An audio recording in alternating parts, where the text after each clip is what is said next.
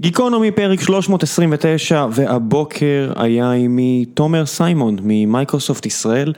תומר ממלא תפקיד שנקרא אחראי טכנולוגיות לאומי. יש בסך הכל מעט פחות מחמישים כאלה ברחבי העולם, בכל זאת מדובר על ארגון עם לא מעט עובדים מייקרוסופט וכל אחד מהאנשים שממלאים את התפקיד הזה בעצם אחראים על ה data center המקומי ועל שלל עניינים אחרים שהם קשורים ברמה הלאומית למדינה בה הם נמצאים. אז אני לא יודע אם אתם יודעים או לא, אבל מייקרוסופט בונה data center בימים אלה בארץ, זה מאוד קרוב כבר למקום שבו זה יהיה יותר נגיש לכולם בעולם. ובעצם מה זה אומר ומה היתרונות של הנושא הזה ומה השיקולים שהוכנסו, דיברנו על כל הנושאים האלה והשלמנו הרבה פערי ידע מהפרק הקודם עם יגאל אלבז, ניסינו לבאר לא מעט נושאים שקשורים לתקשורת מחשבים ולעולם הטכנולוגיה היום בכל מה שקשור לענן, נושא שמאוד קרוב לליבי ואני אוהב לשוחח עליו ולחשוב עליו, אז תומר היה פרטנר מעולה לשיחה הזו. חושב שקצת חזרתי לסורי ושאבתי הרבה מהחמצן בחדר כמו שאומרים, דיברתי אולי קצת יותר מדי, אני מקווה שזה יביא לכם ערך ולא הפרעתי יותר מדי לתומר, שהוא איש עם המון ידע רלוונטי והוא מביא אותו ממקום לא רק טכנולוגי, אלא כל מה שקשור להערכת סיכונים ושלל נושאים מעניינים אחרים. אז כמובן שיש את הפרק הזה, ומלבד הפרק הזה, גיקונומי כוללת עוד שני פודקאסטים, שזה ציון שלוש, שבו יוני נמרודי, איציק ששו, משה, אושרי ואני מדברים על כדורגל ישראלי, שחוזר אל העניינים אחרי פגרת הקורונה הזו, שאני מקווה שהגיעה לסופה, האמיתי, ואת בכל יום נתון, שבה אוריאל דסקל, עמית לבנטל ושלל פרשני ספורט מהטובים בארץ, מדברים על ספורט עולמי, שגם חוזר לעניינים אחרי פגרת הקורונה, בגרמניה כבר היה מחזור. והדבר האחרון שנעשה, לפני שנעבור לפרק עצמו, זה נספר לכם על נותני החסות שלנו, כשהפעם זה האתר VPN Mentor שעושה השוואה בין כל מיני אפשרויות שקשורות ל-VPNים.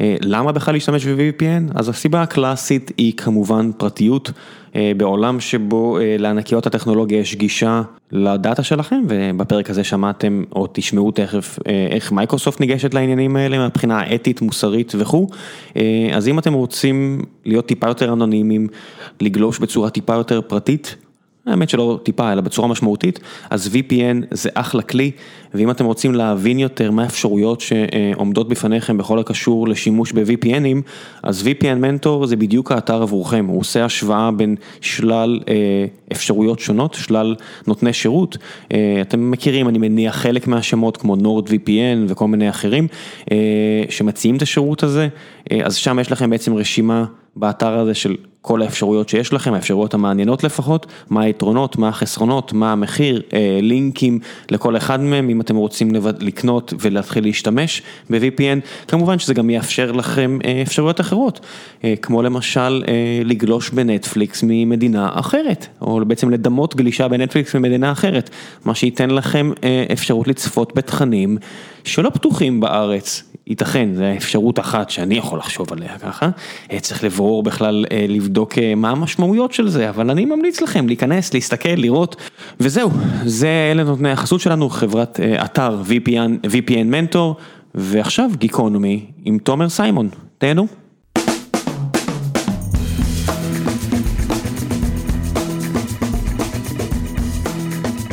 גיקונומי 329 והבוקר נמצא עימי תומר סיימון ממייקרוסופט ישראל, שיש לך תואר, ככה זה בדרך כלל בתאגידים גדולים, נוצרים כל מיני תארים שפשוט אתה יודע לא קיימים במקומות אחרים, אז רשמתי לעצמי סמנכ"ל טכנולוגיות לאומיות. נכון. ממתי לחברה כל כך מולטי נשיונל יש טכנולוגיות לאומיות? התפקיד באנגלית נקרא national technology officer וזה תפקיד מאוד ייחודי במייקרוסופט, יש משהו כמו 46 כאלה בכל העולם מתוך כ-170 אלף עובדים. אין הרבה כל כך הרבה nations, אתה יודע. כן, אבל זה אומר רק 46 כאלה, שבעצם 46 אנשים שמחזיקים את התפקיד ב-46 מדינות שונות, והרעיון הוא איך לראות, איך לקדם את המדינות, את התשתיות הלאומיות בכלל, לא רק כתשתיות, כתפיסה טכנולוגית של מדינה, לקדם את כל תפיסת הדיגיטל, את הטרנספורמציה הדיגיטלית ברמה הלאומית, ולראות איך לקדם אותם דרך תשתיות מתקדמות שאנחנו מביאים, אבל גם דרך תפיסות ועבודה שאנחנו עושים עם ממשלות ברחבי העולם, להביא את זה לפה לאותה מדינה. אז, אז היו פה באמת כמה, היו כבר אורחים מגוגל שעבדו עם הממשלה בהודו, והיו פה, רק אתמול העליתי פרק עם יגאל אלבז, שהוא senior vice president ב-AT&T, אז okay. הוא פורס את ה-5G. עכשיו בארצות הברית, ואני מניח שמתישהו הם יהיו מעורבים בגלל שהוא בתקינה עצמה, אז גם בעולם, ובאמת, שיתוף, כן. הרבה פעמים יש שיתופי פעולה עם, עם ממשלות, ואני מכיר את זה קצת כשהייתי ב founding team של פפר, אז על הרבה דברים שאתה עושה בבנק חדש, אתה צריך לקבל אישור מהרגולטור, אז כשרצינו לעשות משהו בענן של גוגל, אז אשכרה הייתי צריך לשים בחדר. מישהי מפורסמת, כאילו, היה מישהי מהרגולציה, ומישהו מגוגל, ומישהו מלאומי, ואתה אומר בחדר, יואו, זה, זה הרבה יותר מורכב ממה שהדבר הזה אמור להיות, אבל בסדר.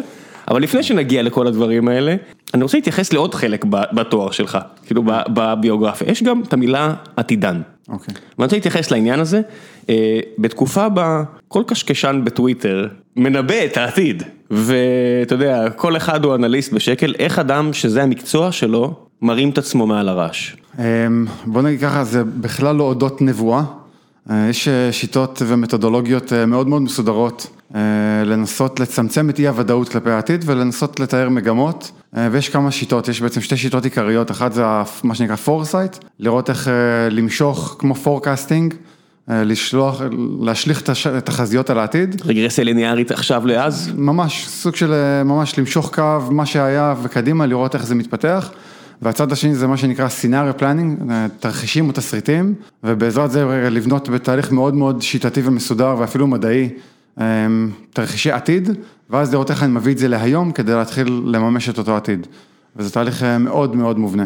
שמה התהליכים, זאת אומרת רגרסיה ליניארית, מה שהיה הוא שיהיה, או לחילופין טרנד שהתחיל אה, הוא שימשיך. נכון. אז בוא נגיד, זה לא קל כמו שזה נשמע, כי צריך לחזות, כי גידול זה גידול.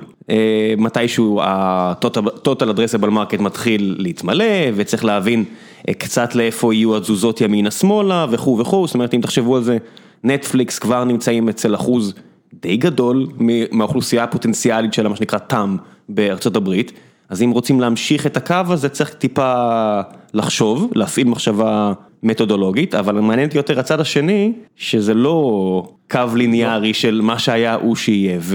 כאן אנחנו כבר נכנסים לסיטואציה שהיא סופר מעניינת עבורי, כי העולם הרבה יותר מורכב ממה שאנשים חושבים, ובסוף יש הרבה מקום לאוטליירים שמזיזים את הכל ימינה שמאלה. העולם מאוד מורכב ואפשר לראות את המשבר הקורונה כדוגמה אחת ששיבש הרבה מאוד דברים.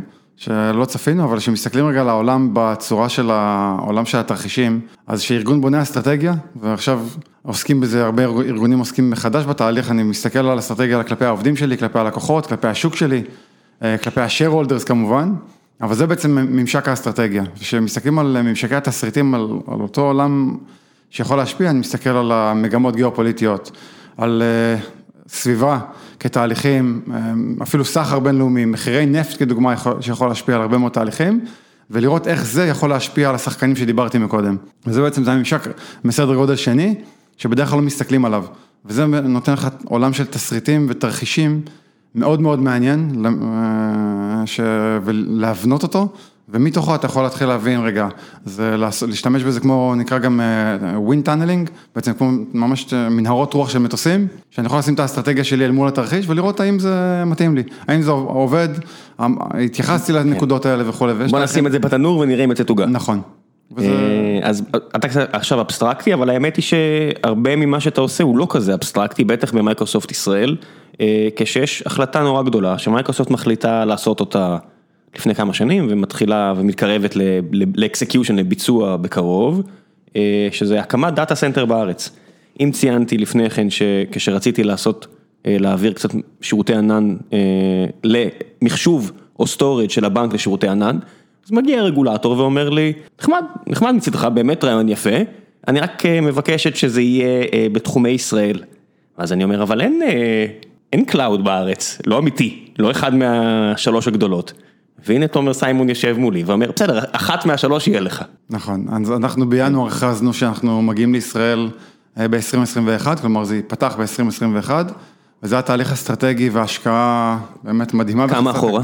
כמה אחורה זה מתחיל? כן. Uh, התהליך מתחיל אחורה, לא נדבר על התהליכים האסטרטגיים של השיקולים, אבל מייקרוסופט רגע בתהליך פה, 30 שנה פעילה בישראל, מבינה את האסטרטגיות, את החשיבות של ישראל גם כמדינת סטארט-אפ, כמדינת חדשנות וכפוטנציאל זינוק לשלב אה, הרבה יותר מתקדם בתהליך הזה. אני בחברה שנה ושלושה חודשים, שזה בעצם גם חלק מהתהליכים שאיפה שיש NTO או סמנכ"ל טכנולוגיות לאומיות, זה במדינות שגם אה, מחליטים להקים data center כתהליך. כדי לראות את התפיסה המלאה של ההשפעה על הכלכלה, על המדינה, על החברה. בגלל ש Azure נהיה חלק כל כך משמעותי מהאסטרטגיה העתידית של מייקרוסופט? Azure זה המנוע העיקרי של בכלל, שזה התפיסה של הענן, וזה אתה רואה שבעצם הכל הולך לענן, אתה ראית את זה, גם חווית את זה, בין אם זה קראת חדשות, או כ... או הקמת סטארט-אפ. או הקמת סטארט-אפ כדוגמה. היום לעומת לפני עשר שנים. נכון, אפילו לפני, היה מחקר מעניין של גרטנר, אני זוכר, לפני איזה חמש שנים, עלויות של הקמת חברה היום לעומת פעם, שזה יוצא שברי אחוז. כי אני לא צריך להעביר, אני לא צריך IT, אני לא צריך להקים לי כן. חדר שרתים, אני מעביר כרטיס אשראי ויש לי ענן. אז יגיד לך עכשיו הבן אדם, אבל אה, רוב החברות אה, רק מגייסות יותר ויותר, אז התשובה לכך היא שהכסף הולך למקומות אחרים. אה, זו האמת, זאת אומרת, כל מה שאת, אני, אני יכול לתת מה, מהזווית שלי, הוצאות IT מאוד נשלטות, אולי הולכות ועולות עכשיו ש StreamElements רצה קדימה, אבל אני יודע מול מה אני עומד, כי אני יכול לחתום עם אמזון הסכם לשלוש שנים, או מול גוגל לשלוש שנים, או מול מייקרוסופט לשלוש שנים, וגם לקבל הנחה של 70 אחוז כי חתמתי לשלוש שנים, וגם לקבל ודאות מוחלטת על מה יהיה. כי עם כל הכבוד, אם אחת מאלה נופלת, הבעיה שלי היא ממש בעיה קטנה ביחס לבעיה של העולם. זה נכון, חלק מאותו מה שאמרת, וזה הפרדיקטביליות אה, והשקיפות המלאה שאתה מקבל אה, מאז'ור כדוגמה, אה, של גם מה שאמרתי, אם שלוש שנים קדימה, אתה יודע כמה אתה תשלם. שלמשל בעלויות IT יש הרבה עלויות שהן מה שנקרא סאנקן, שאתה לא יודע בכלל על, על קיומן, אלא אם כן אתה עושה ממש תהליכי follow the money מאוד מאוד מסודרים ועמוקים אה, להבין את זה, אבל זה אחד מהיתרונות. הצד השני פה זה כמובן המיקוד העסקי, כמו שאמרת, הכסף ילך למקום אחר, הכסף ילך לאן שהחברה צריכה אותו ל business. כן. אה, היה את אותה אמירה מפורסמת של אה, אחד הסמנכ"לים הבכירים של Forrester, לפי דעתי זה היה ב-2011 בערך, שאמר, אתה שוכר את המפתחים שלך, לא כדי שידברו עם ה-IT, כדי שידברו עם ה business. עזוב, אני יותר IT. הנקודה הכי גדולה היא שאין דבר כזה יותר IT. כשהקמנו את, את החברה הקודמת, אני ודורון ב-2012, חשבנו IT, חשבנו, אתה יודע, יהיה בן אדם שיהיה אמון על הדברים האלה, אפילו הבאנו מישהו שהיה אמור להוביל את זה. והיום, לא רק שאין לי דבר כזה, היום מבחינתי דרישה למפתח שיצטרף ל core team שלנו, זה היית צריך להבין מה הולך שם, כי זה עליך. אין יותר בן אדם שהוא לא מקודד. הביטוי הזה של Software ate the world, זה רק בגלל שה-IT פיזר על עצמו תבלינים והכניס את עצמו לתנור. דרך אגב, זה מתחבר למושג הזה שנקרא shared responsibility. אמ, אנחנו כמייקרוסופט ניקח אחריות על כל, בעצם על הרשת, על ה storage, על ה network, על הכל. אל תשכח את ה security, יש לכם פה איזה מיליארד דולר בארץ רק מ security. כמובן, security זה כמובן, security, ה privacy, ה governance, תהליכים מקיפים ורחבים שאתה לא יכול לקבל, אתה תביא את הקוד שלך, ונעשה את זה בעצם כ-shared responsibility, אבל התהליך כמובן, אתה מבין שגם, אחד, איש קוד שלך, המפתח שלך פחות צריך להבין ב-IT, כי יש גם תהליכי אבסטרקציה וגם אותם אנשי IT, אתה יכול לראות בשלוש שנים האחרונות שבכלל שינוי בהגדרות של התפקידים. פעם היה אנשי IT שהם צריכים להיות ספ... מומחים מאוד מאוד נקודתיים למשהו ספציפי. מכונות לינוקס מאוד מסוימות ותקשורת היום, מחשבים מאוד מסוימת. היום אתה צריך, אתה רואה שיש, הדרישות שלהם מאוד רחבות. אה, כמות הטכנולוגיה, כי הטכנולוגיה גם עברה גם דמוקרטיזציה וגם אבסטרקציה של התקדמות מאוד מאוד גבוהה. שאתה מבין שאני לא צריך להיות, כבר יש חברות שעושות את זה כן. עבורי. אז אני, אז אני כן אשלים את זה מהצד שלנו, או זאת אומרת שלנו, לא של, רק שלנו, אלא של כל האנשים שנמצאים מעל מייקרוסופט, ב food, לא ב food chain, אבל בשרשרת עד לצרכן, שאתם מביאים את הברזלים, או אבני לגו, וכשאתה מביא לי אבני לגו, זה לא שאני צריך לדעת פחות, אני בונה יותר לגובה, כי בעצם מה זה אבסטרקציה? אם היום יש טכנולוגיה בשם Kubernetes, שאולי יצאה מגוגל, אבל היום היא, היא בסיס לכולם, אז אני צריך לדעת טוב איך להשתמש בזה, או בשביל העניין איך זה עובד כדי לדעת איפה לא ליפול, אבל בגדול החבר'ה הטובים מייקרוסופט, גוגל ואמזון מסתירים ממני הרבה מהבעיות, נכון. ואז היתרון שלי הוא שאני יכול לבנות לגובה. זאת אומרת, החבר'ה שבאים אליי לעבוד עכשיו איתי, יודעים ממש טוב לגובה. אה, אם פעם עשרה אנשים היו יכולים לבנות שירות ש, שיקבל, לא יודע מה, מיליארד פניות בחודש, חצי מיליארד, והם נחנקים וכל לילה עכשיו אנחנו יכולים להיות ב-20 אלמנטס עם עשרה מיליארד אירועים לשרתים שלנו בחודש, ואין השכמה באמצע הלילה. ואנחנו רק רואים, אני רק אומר להם, טוב, תתכננו את זה ל-100 מיליארד.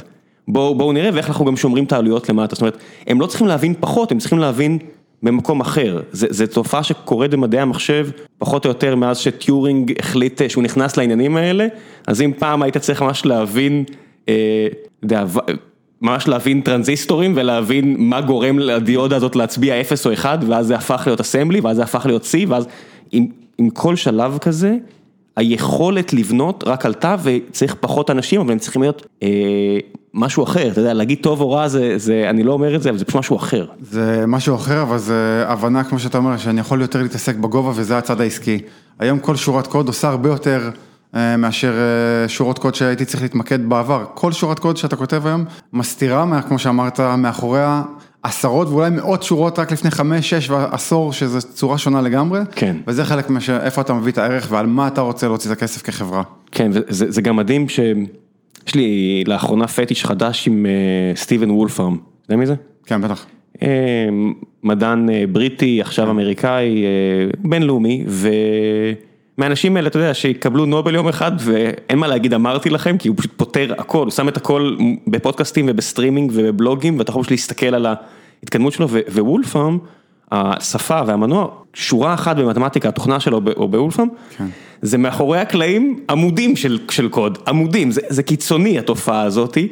ואני מסתכל בדברים על עצמי, אני לא יודע אם זה טוב, אני לא יודע אם זה באמת הצעד הבא, אבל זה בהחלט כיוון אפשרי אחד של העתיד. בגלל זה גם שאלתי אותך על העתידנות, אני תמיד מביא את האנלוגיה ודיברתי הרבה ואני תכף אביא לך, אתה מכיר את חולית, את הספר? בטח. אז יש תמיד את התמה הזאת של, של, של, איך קוראים לו, של מואדיב, של הגיבור.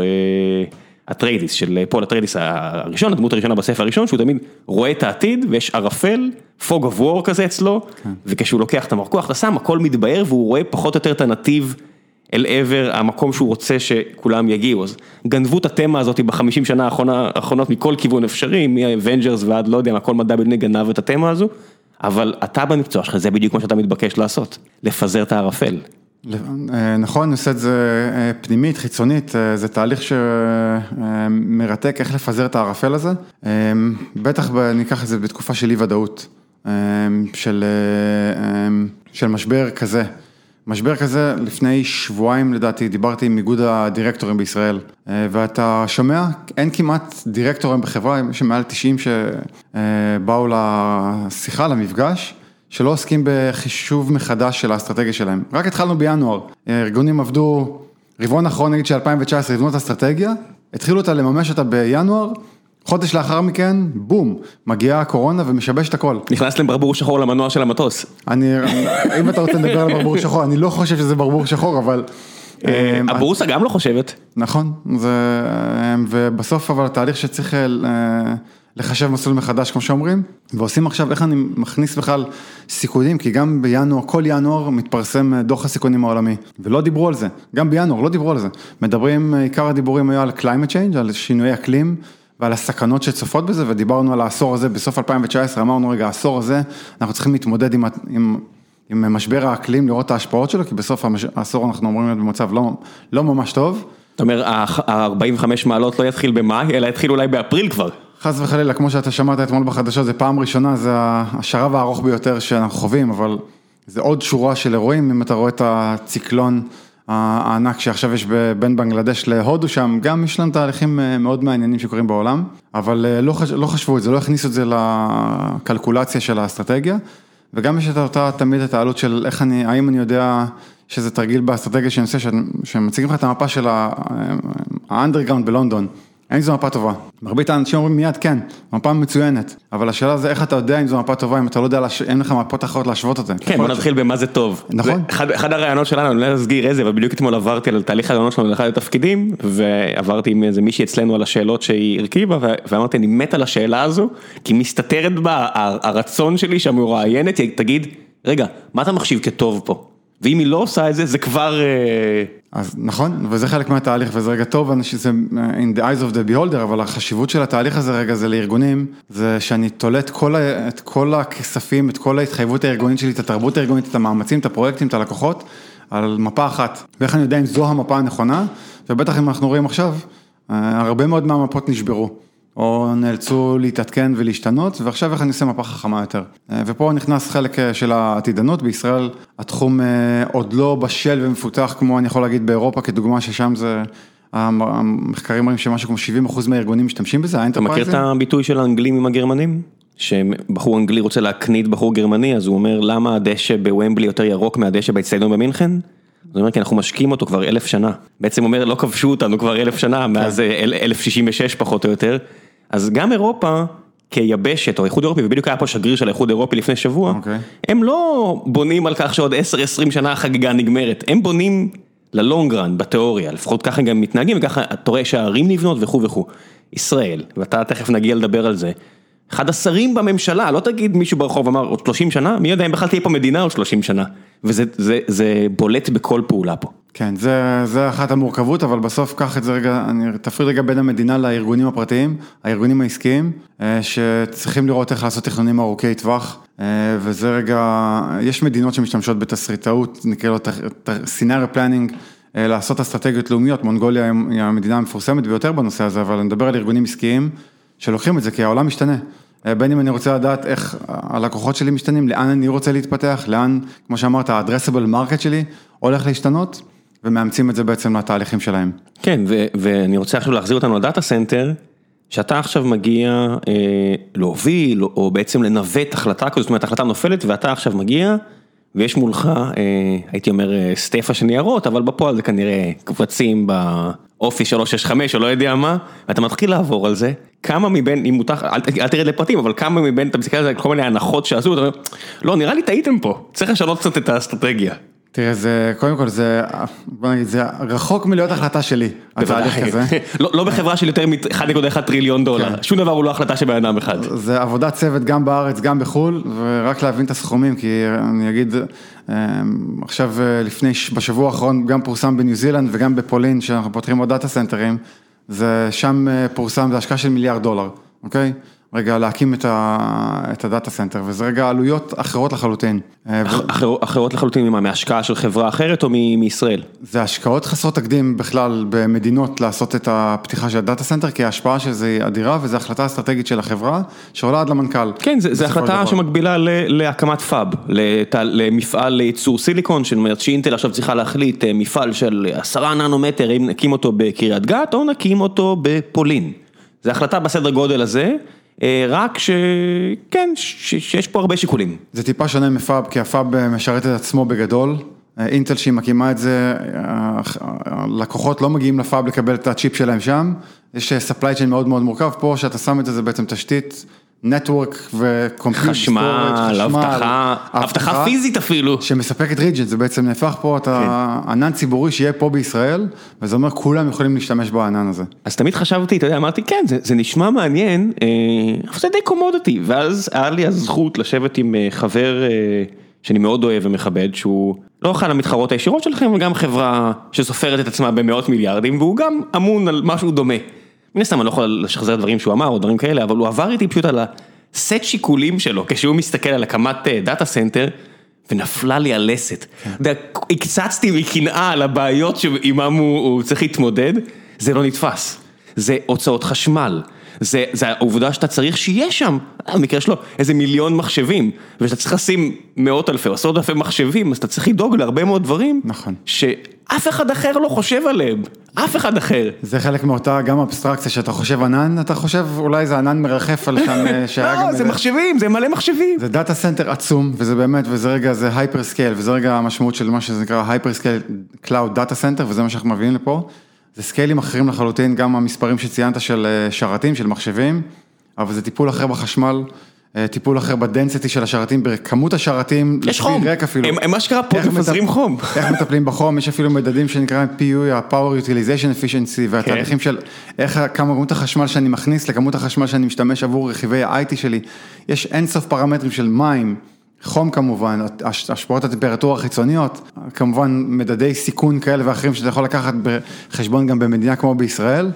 אז איך עושים את השיקולים האלה? זה בסוף מאות פרמטרים שנכנסים לתהליכים האלה ולראות איך בוחנים את זה, וכמובן צד השני של זה, זה כמובן גם פוטנציאל השוק. רגע שזה, אתה אומר, בסוף זה חברה עסקית. בסוף זה ROI, אתה צריך return of investment, אם אתה משקיע לפי פרסומים זרים בפולין ובניו מיליארד דולר, אז בוא נניח שבישראל זה לא הרבה פחות. אתה אומר, אוקיי, אם הנחתי עכשיו מיליארד דולר פה בקרקע, מה אני מקבל בתמורה? זאת אומרת, את מי זה הולך לשרת, והאם בזכות העובדה שיש לי פה data center בארץ, האם אני אקבל לקוחות חדשים? זאת אומרת, כרגע המצב בענן הוא שאמזון עם קרוב ל-65% מהשוק, או מספר כזה, כמה זה כבר היום? אנחנו מדברים על, אה, אם אני חושב, זה 25%? לא, מה זה, אמזון? AWS? בכל השוק?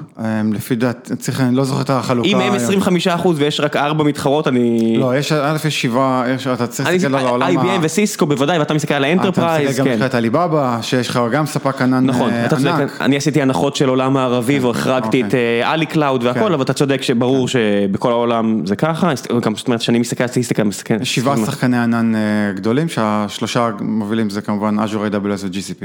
נכון, אז השאלה המעניינת היא, האם data center של מייקרוסופט בארץ מביא ללקוחות חדשים או לא? איך ניגשים לדבר כזה? חוזר לנקודה הראשונה שאמרת שיש פה כמה שיקולים, אחד זה מה שנקרא regulated markets, תעשיות או שווקים תחת רגולציה, ובישראל יש כמה כאלה, כולל ה public sector, הסקטור הציבורי, שמחייב מושג שנקרא Data Residency, כלומר שהמידע יישאר, יישמר ולא יצא מגבולות ישראל. כן, ענן ענן, אבל בסוף יש מחשב שמחזיק את המידע הזה. נכון, וזה רגע חלק, רואים את זה, זה כמובן, ישראל לא חריגה, יש הרבה מאוד ממשלות שמבקשות את התהליך הזה. זה תהליך, דרך אגב, שהתחיל בכלל בדרישות לגאסי מאוד מאוד עתיקות יומין. היום זה טיפה משתנה, אבל חלק מהתהליך הזה זה לאפשר לכל התעשיות שלא זכו ליהנות מהטכנולוגיה המתקדמת הזאת, את היכולת לאמץ אותה בקלות וללא שום חסם רגולטורי כן. שיהיה להם פה, וזה תהליך מאוד מאוד חשוב. אנחנו לא מדברים באוויר או בענן, אנחנו מדברים פה על משהו שהוא מאוד קונקרטי, רק היום, ב-12 חודשים האחרונים, מייקרוסופט בעצם אה, ממש תוקעת אצבע בעין של כל המתחרות שלה וזוכה בחוזה של 10 מיליארד דולר עם, אה, עם בעצם כוחות הביטחון האמריקאים, שזה מסוג הגופים. שעד שלא היה להם הבטחה כתובה משירותי ענן, אין דבר כזה שירותי ענן, הפנטגון לא ישים את המידע שלו בנורת' קרוליינה גוגל, הוא צריך משהו מאוד ייעודי לעניין הזה. ומייקרוסופט באה וזוכה במכרז הזה, אז עכשיו יש קצת בעיות עם סיסקו ואמזון שמנסות לערער את זה, זה לא אני ואתה נדבר על זה מן הסתם, בטח לא אתה. אבל זה מסוג הדברים שאני מניח מייקרוסופט בונה עליהם פה בארץ, יתרון מאוד גדול לעומת המתחרות שלה. אז אתה יכול להבין רגע כמובן כמו מה שהחוזה המכרז זה נקרא ג'די, ה-Joint Enterprise Defense Infrastructure, שבעצם מייקרוסופט עובדת עם כוחות ביטחון וממשלות בכל העולם. והרעיון שאתה מבין, כוחות הביטחון מבינים גם שפעם אם אתה מסתכל עד 2006, זה היה בגדול היה נקרא גם חלק בין 2007 ל-2016 בגדול, נקרא עשור האבוד. שעד 2006-2007 חדשנות, הרבה מאוד מהחדשנות והטכנולוגיה יצאה מהעולם הביטחוני. ובעצם ב-2006-2007 יש איזה סוויץ', שפתאום פייסבוק, סמארטפונים, ענן, AI, big data, 3D print, כל מיני דברים שפתאום השוק האזרחי עוקף באמת בסיבוב ובפער מאוד מאוד גדול. את כל הסקטור הציבורי, כל המערכת הביטחון, וברחבי העולם ב-2016, גם בישראל, מתחילים להבין רגע, נפתח פה פער מאוד מאוד גדול, איך אנחנו סוגרים את הפער הזה, וכמובן סגירת פער לא יכולה שבואו נפתח את זה לבד.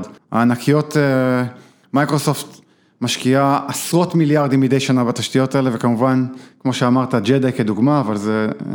כן, זו תופעה מאוד מעניינת, אם אתה מסתכל עליה במבט המתרחק למעוף ציפור, אתה מסתכל על 2006-2007, זה בעצם ההתחלה של ה-quantitative easing, שמתחיל לצאת המון כסף החוצה, נכון. והאינפלציה לא עולה, אז אני אומר, איפה הכסף הזה? ואז אתה מתחיל להבין שמלא אנשים בשירותי ביטחון, כי הם התחילו לקבל הצעות שאתם לא, לא מבינים בכלל, כדי לצאת משם.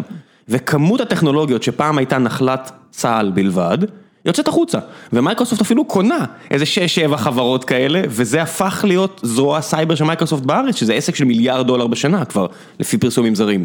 אז המיליארד, אני רק אדייק, המיליארד דולר זה מה שמייקרוסופט משקיעה בהגנות סייבר על התשתיות שלה? לא, אני אומר, מבחינת, אני קראתי לאחרונה שמייקרוסופט רואה את הפוטנציאל העסקי של החברות שהיא קנתה בארץ, מ-Adallom וכל האחרות. זה של הלוקאליות בלבד. כן. שוק הסייבר הוא הרבה מעבר למיליארד. לא, רק של, הח... בוודאי שלא, רק של החברות שהם קנו, מסתכלים על זה בתור איזה, נגיד מיני P&L כזה שהם הקימו פה בארץ, של סייבר לארגונים, שאמור להיות חלק מהאסטרטגיה הכוללת של אג'ור, רק מהחברות האלה של, אם אתה מסתכל על השמות, הרי האנשים שהקימו חברות סייבר בארץ, באופן גורף, זה חבר'ה שיוצאי יחידות טכנולוגיות בצה"ל. אין, בניגוד לסטארט-אפים אחרים שנשבים בעילה הזו, אבל בסייבר זה ממש קיצוני. והרבה מזה זה הכסף שיצא החוצה, זאת אומרת לצה"ל אין שום סיכוי להתחרות במשכורות או באפשרות לאקזיטים. ומבינים וצה"ל רגע זה עוד שוב ארגון ביטחון אחד, קח את צבא אנגליה, שגם צבא ענק, צבא ארצות הברית, צבא, כל צבא אירופאי, אירופאי אחר גם, אבל סייבר זה דוגמה אחת רגע. ה-GPS פעם, אם אתה זוכר, בתקופת רייגן, שהיה בעצם ה-GPS, נאלצו לשחרר את ה-GPS כטכנולוגיה אזרחית, כי איזה מטוס אמריקאי נכנס לברית המועצות בטעות, ואז אמרו, טוב, חייבים לשחרר את הטכנולוגיה. אבל זה טכנולוגיות מאוד מאוד רחבות, שזה עוד התחיל רגע באינטרנט, שאם אתה ארפנט 50 שנה בגדול לארפנט, סוף 69, הרבה מהחדשנות הזאת התחילה מהצבא, היום זה כבר בארגוני ביטחון. צבא פלוס אקדמיה. כן, כן, הצבא, מה שנקרא, והתעשיות הביטחוניות. בוא נגיד כסף ציבורי, כי גם צבא וגם אקדמיה, רוב האקדמיות המדוברות, היו כסף ציבורי. בסופו של דבר אני מאחד את שני הגופים האלה לאחד, זה האם יש פה שליטה על הברז, וזה די מבוקר לממשלות. שאתה הרי מדבר עם ממשלות בתור התפקיד שלך, לעומת כסף פרטי שעם כל הכבוד אין לך שליטה עליו, זה כאוס, זה פרוע. נכון, אבל צריך לראות שגם יש לך את התעשיות הביטחוניות, כמו הלוקיד מרטין, רפאל של העולם, שזה לא כסף, לא הכל שם כסף ציבורי, אלא זה המון חלקן... סינרגיה פרטי ציבורי, כן. נכון, שזה בעצם החלק הזה, אבל גם היום אתה רואה שהחברות האלה מבינות שגם את הטכנולוגיה, אני צריך לקחת את הטכנולוגיה האזרחית ולעשות לו התאמה לצורך הצבאי. וזה רגע, או הביטחוני, או ה-Homeland Security, או כל תהליך כזה, אבל זה רגע מאותו שינוי של עשור אבוד, וזה גם רלוונטי מאוד לממשלות. ממשלות שצריכות לספק את אותם שירותים, את אותם שירותים דיגיטליים, מאות רבות של שירותים שאנחנו מקבלים מה, מהממשלה. אחת הסיבות שאומרים שבישראל זה הפריון הנמוך, כי אנחנו תקועים גם הרבה מאוד בלשכות שירות של ממשלה, שזה חלק מהנחנו צריכים להיות, לשרוף ימי עבודה שלמים, בלחכות בתור ולקוות שהאינטראקציה שלי תשתנה, וזה ככה גם ברחבי העולם. אנשים נשאבים למערכת המשפט, הייתה פה יערה מיער של קקאו, שסתם נכנסה לאיזה ברוך, משהו עם... משהו חנייה והיא לא הסכימה לוותר וזה פשוט אתה קולט שזה שהמהפכה שבעולם המשפט שהבטיחו כבר עשר שנים מחכים לזה אמור להיות השנה לא יודע אני לא עוצר את הנשימה שלי כדי שמערכת ציבורית בארץ שהבטיחה שנה וזה אשכרה יקרה בשנה הזו. אנשים אומרים לי שהם עשו הרבה עבודה ויהיה בסדר בוא נראה. כשאתה מסתכל על רמת מדינה, יש שלושה מדדים בינלאומיים שמסתכלים על הרמה של המדינה, אבל אחד הקלים ביותר להסביר הוא של האיחוד האירופי נקרא DESI, D-E-S-I, זה בעצם Digital Economy and Societal Index, שאני יכול לבדוק את רמת המוכנות או הבגרות והבשלות הטכנולוגית דיגיטלית של המדינה, זה מתחיל בכלל בקונקטיביטי, רמת האינטרנט שיש לך במדינה, מה המהירות שלך, האם זה זמין לך בפס רחב, כאילו נקרא לזה כבל מהקיר, האם יש לך דור 3, דור 4, האינטרנט הסלולרי שלך, ומה החסם המחיר, האם אני יכול שיהיה לי את שניהם, אני יכול לשלם על שניים, או אני צריך לבחור, יש לי רק אולי ברודבנד ואני לא יכול לשלם על חבילה, או הפוך, אני לא יכול לשלם על החבילה. זה אחד, השני זה רמת הידע הדיגיטלי, האוריינות הדיגיטלית של הציבור, וכמובן מה רמת השימוש של זה, ואחר כך אני מסתכל על שני מדדים אחרים, זה קודם כל כמה הסקטור העסקי על ממדיו השונים אימצו טכנולוגיות כדי לעשות דיגיטליזציה עסקית, והשניים האחרונים זה בעצם ממשלה מקוונת, ממשלה דיגיטלית, e-government. ובריאות דיגיטלית, שזה בעצם, ואז אתה מסתכל על זה, ואתה מסתכל על תמונה מלאה ברמה הלאומית, אתה יכול כבר להבין את רמת הפערים ואיפה אני צריך להשקיע כן. הרבה יותר כדי ברור שזה, לזנק. ברוב המוחלט של המדינות המעניינות, לא שתסלחו לי, לא שבנגלדש שציינו לפני כן לא מעניינת, פשוט מטבעה כן היא, אנחנו פשוט פחות מסתכלים עליה. אז זה לא מקשה אחת, זאת אומרת ישראל למשל מאוד מתקדם מבחינת מידע דיגיטיזציה רפואית, מהמתקדמות בעולם. אבל מצד שני, אנחנו מהאחרונים בעולם, בהרבה דברים, אמרנו מערכת המשפט וכל מיני כאלה. ברודבנד, אז היה פה דור 4, הגענו למקום יחסית בסדר, אבל דור 5 אני אפילו לא רואה מה, איך זה אמור לקרות עם כל המצב של השוק תקשורת הישראלי, ושרוב התשומת לב היא על מערכת יחסים בין ראש הממשלה לטייקון אחד, ואף אחד לא מדבר על תשתיות, אז אני לא בטוח שתשתיות יקבלו את הדחיפה הנכונה. ואז מגיע מייקרוסופט, ואיך מייקרוסופט קשורה לדברים האלה? אז דור חמש, משרד התקשורת והמנכ"ל, אני לא יודע אם הוא עדיין, נתי כהן קידם את זה ואמור... לעניות דעתי הוא בדיוק מתחלף. אז הוא מתחלף, אבל אמור להתפרסם המכרז של דור חמש כבר ממש בקרוב במדינה, ו... ובגלל כל האילוצים יאפשרו להבנתי גם לשתי חברות להגיש ביחד, בגלל... עלויות. עלויות היקרות מאוד, וזה רגע מתחבר לדור, שאתה מסתכל על רגע לאן מדינות הולכות.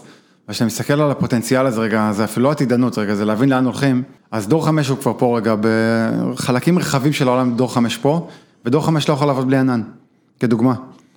כן, אלבז שהיה פה ממש שהעליתי את הפרק אתמול נראה לי, אם אתם מאזינים ממש אה, on the point, מסביר שזה הרבה יותר תוכנה, זאת אומרת, אני כמהנדס מערכות תקשורת מלפני, לא יודע מה, עשיתי את ההשכלה שלי לפני 15 שנה, 14 שנה, לא יודע מה, זה עולם אחר לגמרי.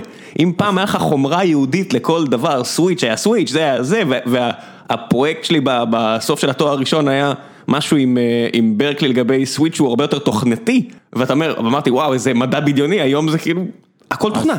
הכל תוכנה, הכל ענן והכל תוכנה. הכל תוכנה ומייקרוסופט שולטת בעולם הזה רגע בשליטה הזו של תוכנה והבנה של תוכנה, כי גם כל ה-data center, גם פה, זה הכל software defined, כבר uh, הרבה מאוד שנים שזה software defined הכל. רגע בוא תסביר מה זה אומר software defined, כי אני זרקתי קצת ובפרק עם, אה, עם, Soft- כן. Um, software defined זה אומר שבעצם אני יכול, uh, במקום להש, להש, להשקיע רכיבי חומרה ייעודית בכל תהליך, אני יכול לקחת חומרה גנרית הכי פשוטה שיכולה להיות, ודרך כתיבת קוד, אני בעצם יכול לקבל את אותן יכולות, ואז אני לא צריך לטפל בשדרוגים, בתהליכים, והרבה יותר קל לתחזק, להפיץ, לנהל, לאבטח קוד uh, בצורה כזאת, ואז כשאני עושה את זה כמובן ב-massive scale או hyper scale, אז צריך להבין את המדדים. יש פה עלויות לזה, זאת אומרת, פעם אם אה, תקשורת מחשבים היא חמש רמות או שבע רמות, לא משנה איזה מודל אתם מסתכלים, החדש, ישן, whatever, חדש, אנחנו מדברים פה על 20 שנה, אבל בסדר.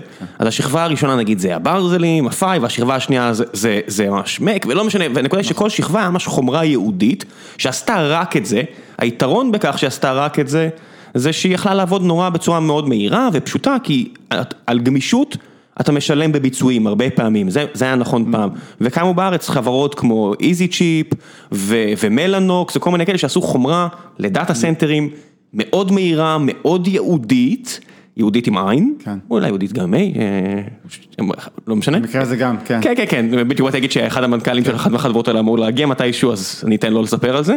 אה, אבל עם השנים בעצם התפתחה אה, כוונה או רצון לקחת חומרה יותר פשוטה, פחות יקרה, כדי לא להתעסק עם החברות האלה, או פחות להתעסק עם החברות האלה, ושמפתחים יוכלו לשנות את הפונקציונליות, זאת אומרת, אנחנו רוצים עכשיו לתמוך בתקן חדש של תקשורת, אין בעיה, נכתוב קוד, לא צריך להחליף את החומרה כל כך מהר.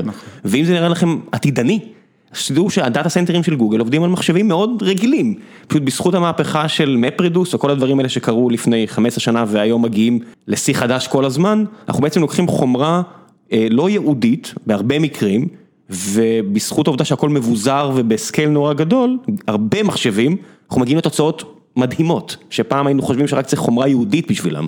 אז, ו- אז זה באמת ב-high level על SDN ומתחבר ל-AT&T ביולי 2019 מייקרוסופט ו-AT&T חתמו שיתוף פעולה אסטרטגי אה, על התהליך הזה שזה מתחבר, אה, מייקרוסופט אה, עם, עם ה-data center ים יש היום 58 region ים בעולם, שזה בעצם הפריסה, גם סאטיה המנכ"ל קורא לזה The World Computer כי זה כבר נהפך גם רשת התקשורת הגדולה בעולם אחרי משרד הביטחון האמריקאי, בעצם פרסנו כבר אה, משהו כמו 250 אלף קילומטר של סיבים אה, ברחבי העולם, וזה מתחבר לשני מיליון סיבים טוטל של התהליכים, ובעצם שאתה מבין, סיבים שמנהלים את הרשת, קח את AT&T כדוגמה, אתה יכול לעשות את אותה רמת אבסטרקציה, AT&T המטרה שלה זה למכור טלקו, שירות תקשורת ללקוחות, לא לנהל את הרשת. יש פה בעצם שיתוף פעולה מאוד מאוד מעניין, אה, שעכשיו אה, מייקרוסופט נכנסת לעולם הטלקו, ובעצם לתת את התשתיות שלה לחברות טלקו, ואותה רמת אבסטרקציה תתקדם אה, ומאפשרת לעשות כי בעצם זה מצטרף לנקודה שאמרת, העלויות עולות מאוד מאוד גדולות.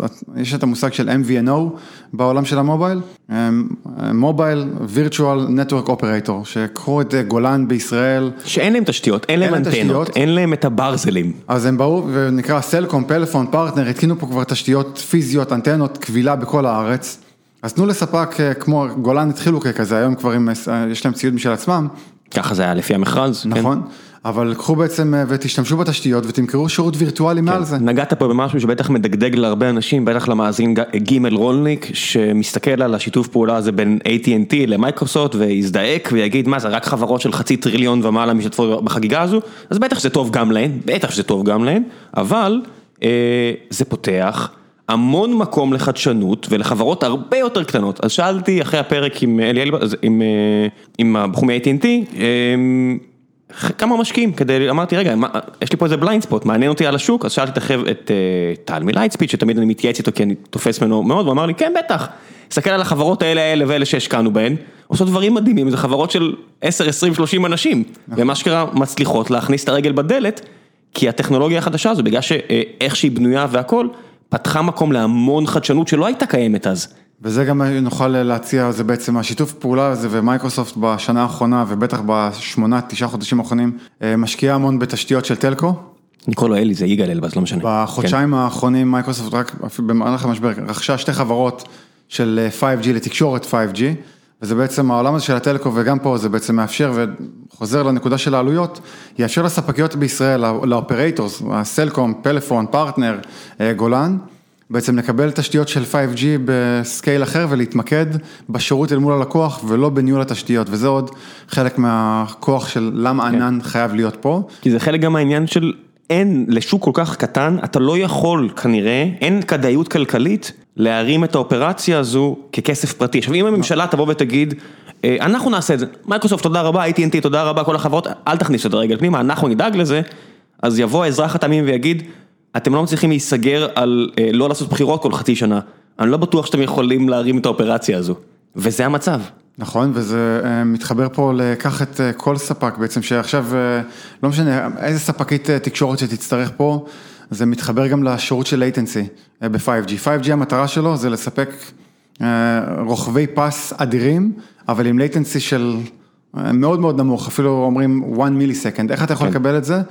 אתה צריך שזה יהיה פה בישראל כתשתית מחשוב. אז בעצם, אז גם יגאל בפרק הקודם דיבר על latency, שזה אחד מהיתרונות של 5G, והעובדה שה data center נמצא ממש קרוב אליך פיזית, אין מה לעשות, יש propagation time, בסוף אות חשמלי צריך לעבור ממקום למקום, זה לא קסם, זה לא במקום אחד ואז במקום אחר, יש זמן שלוקח. מה בעצם המשמעות של הזמן הזה? אז הזמן הזה משמעותי להרבה מאוד תעשיות, ובטח שמסתכלים קדימה.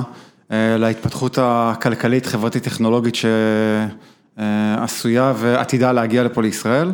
אז קודם כל דיברנו על ה-5G, אנחנו כצרכנים רוצים את התוכן שלנו עכשיו. רגע, אני רוצה צורך יותר, אני כמובן, נטפליקס כדוגמה, כל, כל ספקיות התוכן כבר, זה השימוש העיקרי שלנו בסמארטפונים בכלל, הדאטה ולא השיחות. והחברות טלקום מבינות את זה. כן, LTE זה כבר זהו, אין יותר שיחות, זה הכל דאטה. גם השיחות שאתם עושים הם על data. לא נכון, חלקית נכון ישראל, בישראל עוד לא עברו ל-voice over IP. נכון, אבל מבחינת הטכנולוגיה עצמה. 4G כעיקרון היינו אמורים להיות כבר ממש, מה שנקרא VoLTE, voice over LTE כבר לגמרי. כן. אבל זה רגע התהליך שהכל עובר לתקשורת אינטרנט, ובעצם הצריכה שלנו, מרבית ה-revenue גם של החברות התקשורת כבר מגיע מה data ולא מה-voice. כתהליך, אז רגע לראות איך מביאים את זה, זה דורש כוח עיבוד, בין אם זה לתוכן, בין אם זה לשירותים וכאלה ואחרים, כלומר צריך להנגיש את זה הרבה יותר קרוב, וזה למה גם ב-5G, ה bandwidth הזה צריך להתקבל תמיכה מחשובית ורשת מאוד מאוד מתקדמת כדי לספק את זה, צד אחד. ה-5G, הזמני שיעוי בישראל צפויים לרדת פה בכ-80 אחוז רק מהזה שה data center יהיה פה, וזה גם מקצר חלק מהטכנולוגיות שאני מביא, אני רגע, אנחנו מדברים פה על millisecond, בתוך ה data center ים של מייקרוסופט מדובר על microsecond ים, כלומר זה כבר טכנולוגיות מאוד מאוד מתקדמות של כמעט לא נגישות, ורגע זה מפנה לשתי תעשיות אחרות שאנחנו צריכים להסתכל עליהן, אחד זה הרפואה, ה telehealth או בכלל כל ה medicine, שהולך לבתי חולים חכמים, שמונעים data ומחוברים, אז אני לא יכול להיות עכשיו שיהיה תלוי בענן רגע באירופה, כדי לקבל את המדדים שלי של תלוי חיים לתהליכים, אני רוצה את זה פה זמין, שזה עונה לי על שני צרכים, אחד, זמני שיהוי, ה-latency. בעברית, שתיים, זה גם על אותה עצמאות טכנולוגית שזה הולך לאפשר למדינה. אז עצמאות אני יכול להבין, בוודאי, פחות נתון בוא נגיד להפתעות, או לפחות יש לך עוד רידנדנסי, עוד יתירות, על זמני השעיה, שיהוי? שיהוי. שיהוי בעברית, אוקיי. באמת יש הבדל בין 100 מילי ל-20 מילי בחלק מהתעשיות האלה, זאת אומרת אולי בעתיד, אפילו כבר היום יש דברים שצריכים זמנים כאלה? נכון, תראה, קח דף אינטרנט ממוצע, זה יכול להיות עם מאות קריאות ל server, על מאות קריאות שאתה מכפיל את זה ב-150, 180 millisecond ל data center ים הקרובים באירופה, ושאתה מוריד את זה עכשיו לעשרות בודדות או פחות. אז אתה מבין שזה קנה מידה ויש מחקר שפורסם לא מזמן שמראה את ההשפעה של 200 מילי סקנד על היכולת והסבלנות של האנשים להשתמש במנוע חיפוש. כן, למי שלא יודע, יש את הניסוי המפורסם, אני חושב בקיינמן כתב עליו לא מעט פעמים, אתה מכיר אתה יודע לדבר? בטח.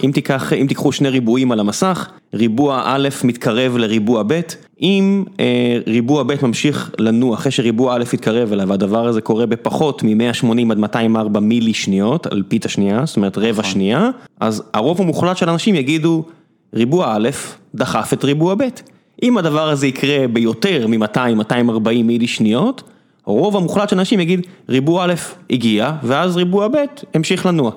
אז קח את זה רגע ל-user experience, לחוויית המשתמש שעשו את המחקר הזה על מנוע חיפוש, שהוסיפו ליוזרים 200 מילי שניות. השעיה. חמישית שנייה, חמישית שנייה השעיה, 30 אחוז נטשו את המנוע. משהו כ-30 כן, אחוז, אני- אנשים, אנחנו איבדנו את זה רגע בתהליך הזה, וזה מתחבר רגע לכל העולם הזה של ה real time, ובטח שאנחנו הולכים לרכבים אוטונומיים. שאנחנו בעשור הזה מבינים כבר שהטכנולוגיה הזאת היא פה, ב-2019 היו כ-150 ניסויים ב- רק בישראל, כבר לא מעט ערים בעולם מאפשרות את זה, והרכב האוטונומי זה בעצם data center על גלגלים, וזה אותו מתחבר לאותו Edge Compute, שזה data center שנוסע. אמ, רק- רוצה קצת להסביר מה זה Edge Computing? Edge Compute זה בעצם אה, כוח מחשוב אה, שזמין לי בקצה, בעצם הקצה זה איפה שאנחנו חיים, אוקיי? רגע, בעולם הזה, שגם אה, הצפי, היום יש משהו כמו 30 מיליארד דיווייסים מחוברים לאינטרנט, אנחנו צופים שב-2025 זה יעלה כ-50 מיליארד, אבל מה שחשוב, וגרטנר הציעו שבסביבות 2025, 50 אחוז מהדאטה יעובד בקצה, ומה זה בקצה רגע? אני צריך, אני לא יכול לחכות. אם עכשיו הרכב, רגע, רכב כן. אוטונומי צריך להחליט אם הוא עוצר או לא, הוא לא יכול לח- לחכות לתקשר עם אה, שרת מרוחק, הוא צריך שיהיה לו כוח עיבוד ו data והכל בקצה, עם יכולות עיבוד אחרות. אז רגע, רק, לשרת. יש הרבה אנשים שמתבלבלים וחושבים שהקצה זה המכשיר mobile שאתם מחזיקים ביד או הלפטופ, לא, הנק- הקצה זה ביחס לכך שזה לא ב data center, זה לא מתבצע, זאת אומרת אם נגיד עכשיו, אה, לא יודע מה, סטרים אלמנטס פרוסה על אה, נקודה בנורת קרוליינה ואולי עוד נקודה באירופה ואולי עוד נקודה באסיה, אז כל משתמש שנכנס לאתר שלנו בעצם העיבוד וה... שירותי הענן בעצם מתחלקים לשני תחומים, storage וקומפיוט, חישובים ואחסון של מידע. אז איפה בעצם מתבצעים החישובים פלוס האחסון הזה, האם הם מתבצעים בשרתים, בענן שמה, במרחק של אלפי קילומטרים, או שהם מתבצעים באנטנה שמביאה לך את המידע הזה. כשמדברים על Edge Computing, ממש מתכוונים לכך שבתחנה, תחנת הממסר הקרובה, לכך שממש התקשורת מגיעה ממנה, יכול להיות במרחק של מאות מטרים, לא אלפי קילומטרים ממך, מהמשתמש קצה, שם ממש המידע יישב. אז אני רוצה לקחת את זה עוד צעד, אה, שיתוף פעולה שעשינו רגע עם וולמרט, מייקרוסופט אה, רגע כתהליך גם אה, חנות חכמה, כי וולמרט יש לך, מייקרוסופט מפתחת חומרות אה, לקצה, מה שנקרא Azure Stack Edge או Hub, לא משנה, שבעצם מאפשר לך ממש יכולות בינה מלאכותית, inferencing, כלומר להשתמש בזה לא לאימון, אלא להרצת production. לבדוק אה, מה משתמשים קונים בחנות, לאפשר לה את ניהול המדפים, ניהול המלאי, ניהול ההזמנות, ניהול הרכישה, וזה ממש חומרות של מייקרוסופט שנמצאות בכל החנויות ומאפשרות ממש בקצה לנהל את כל האינטראקציות האלה. לא צריך עוד פעם לשלוח את התהליכים האלה, ואנחנו מדברים פה שוב פעם על מיקרו שניות אפילו בתוך החנות, שאני רוצה שהלקוחות לא יהיו סבלניים, אז רגע, גם את המאות מטרים האלה או קילומטרים, אני רוצה את זה בתוך החנות בזמין, וזה גם הולך לרכבים האוטונומיים, שאפרופו פתחנו קבוצה גם פה במייקרוסופט הרצליה, במרכז הפיתוח שלנו, שעוסקת בזה גם היום, אה, וזה רגע עוד דוגמה לקצה, של, אה, שאנחנו בעצם חיים על עולם של ריל טיים, ולאפשר לתעשיות, ובטח התעשייה החכמה שיש פה גם בישראל לא מעט תעשיות, אז לנהל מכונות ורובוטיקה חכמה, אתה צריך את ה millisecond, microsecond. כן, זה מה שהייתה ההגדרה של real time, זאת אומרת נכון. שרוב האנשים שלא, אין כבר בארץ הרבה אנשים שמתעסקים ב real time, פעם, לא יודע מה, 15-20 שנה אחורה, הרבה אנשים למדו פה על קצת חשמל, למדעי המחשב, והלכו לעבוד ב real time. היום משתמשים במושג הזה על עולמות של 240 מילי שניות, נכון. אומרים הנה זה נעשה ב real time, לא.